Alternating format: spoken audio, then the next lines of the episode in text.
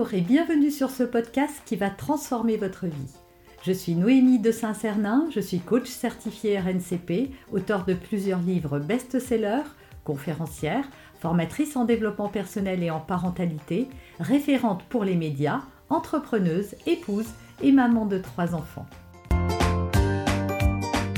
Ce podcast, je partage avec vous chaque semaine des outils, des conseils et des clés concrètes pour vous aider à vous libérer de vos blocages, à améliorer vos relations, à mieux gérer vos émotions, à remettre du sens dans votre vie, à retrouver énergie et positivité et bien d'autres choses encore afin d'obtenir la vie qui vous fait rêver. Comment poser des limites à son enfant et surtout comment le faire avec bienveillance C'est une question que vous vous posez sans doute si vous êtes parent. Euh, c'est difficile de savoir où mettre le curseur entre des choses trop permissives et des choses euh, trop, euh, trop rigides.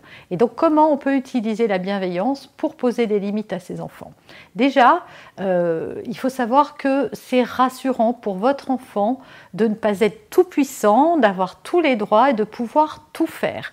Et il n'y a rien de mal à poser des limites claires à son enfant pour justement qu'il apprenne à évoluer dans une société qui de toute façon lui en imposera tôt ou tard. Donc euh, poser des limites à son enfant, ça n'a rien de malveillant, c'est simplement euh, l'aider à se construire, l'aider à développer le respect pour euh, l'environnement qui l'entoure. Donc c'est quelque chose de fondamental. Et un enfant qui sera privé de limites va, va n'avoir de cesse que de les repousser de plus en plus ou de justement provoquer d'une certaine façon ses parents pour justement qu'ils disent stop parce que ça n'est pas rassurant. Ça crée énormément de stress à un enfant de voir qu'il est tout puissant. Donc c'est pas lui rendre service. Et je suis sûre que vous le savez. Alors voyons déjà les choses à ne pas faire quand on veut poser des limites claires à ses enfants.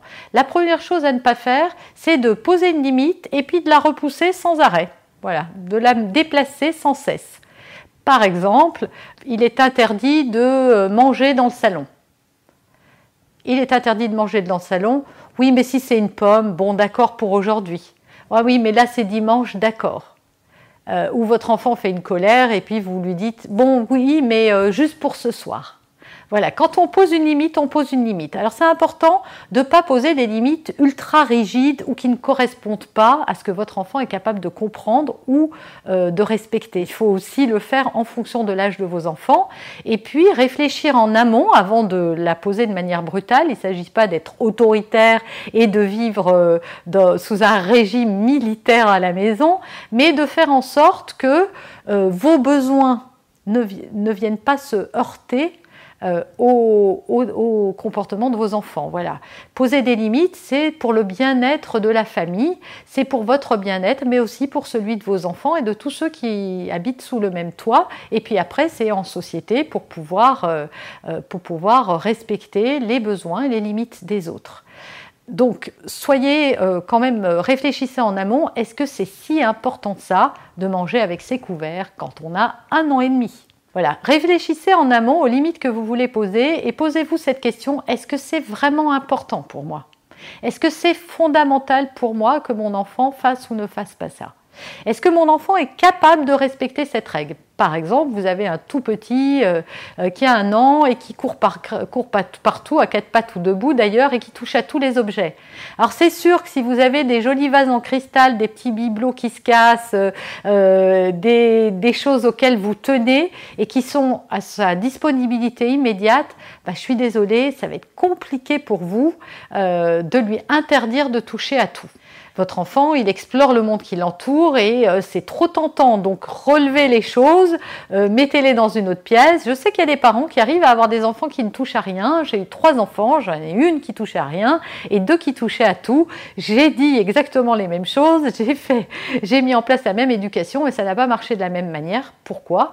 Ben Parce qu'on est des enfants qui sont plus, euh, qui acceptent plus facilement les choses. Ça vient de leur, leur caractère. Voilà, vous dites à un enfant ne touche pas et puis il va jamais le toucher.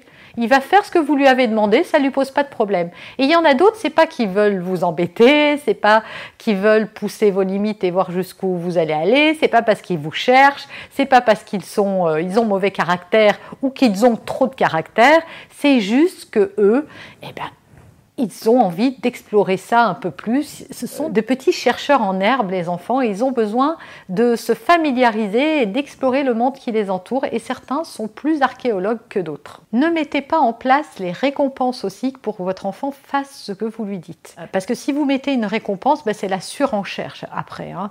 Euh, après, votre enfant vous dira ah, bah, Donne-moi un bonbon si tu veux ça, euh, etc. Puis il fera la même chose avec vous. Hein. Un beau matin, il vous dira bah, Si tu veux que je sorte les poubelles, t'as qu'à me donner 10 euros.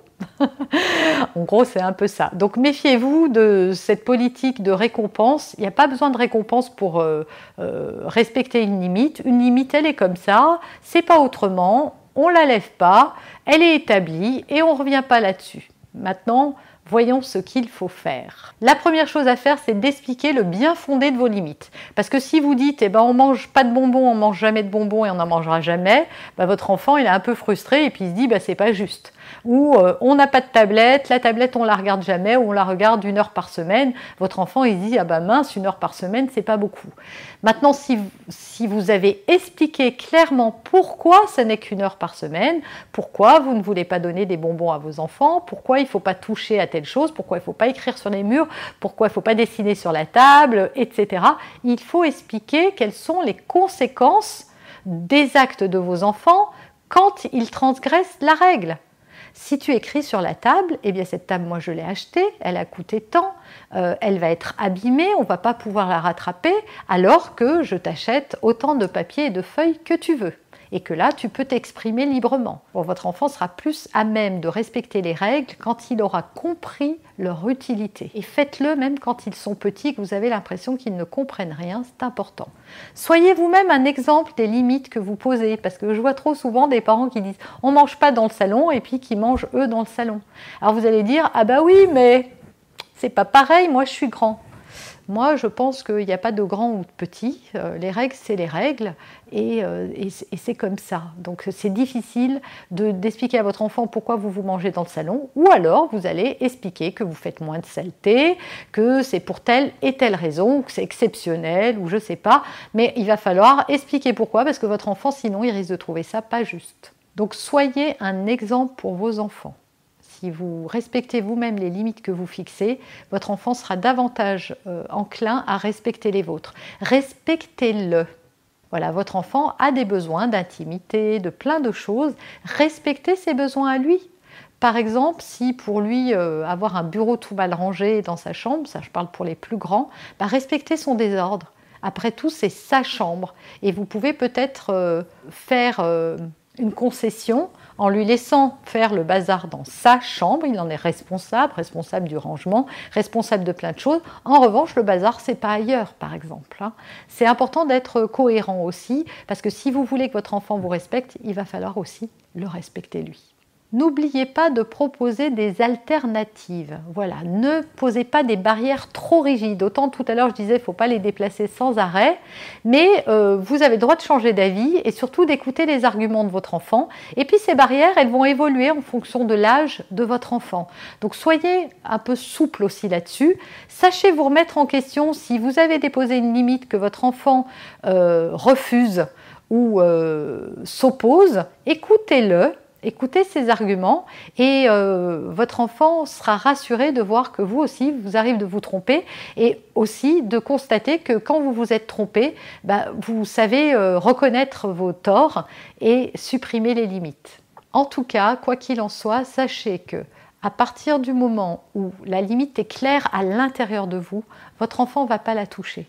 Il va la respecter d'une façon ou d'une autre. C'est souvent parce que en vous, ça n'est pas clair. Par exemple, je vois des tas de parents qui disent euh, à leurs enfants bah, si tu manges pas ça, tu n'auras rien d'autre. Et en fait, au bout d'une heure, ils, voient, ont tellement peur que leur enfant meure de faim qu'ils vont lui donner deux yaourts euh, ou euh, je ne sais pas quoi parce que et ils vont céder.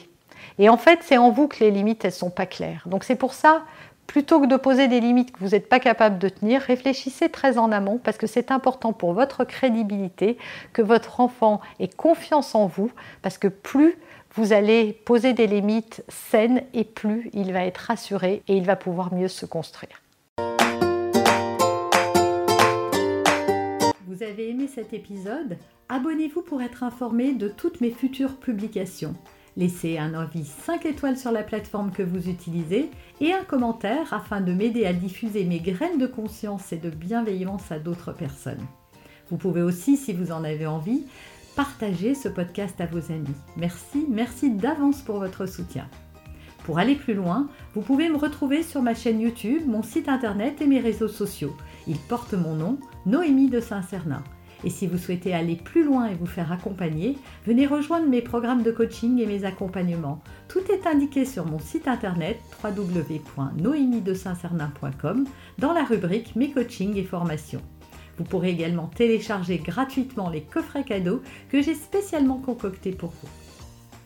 À très bientôt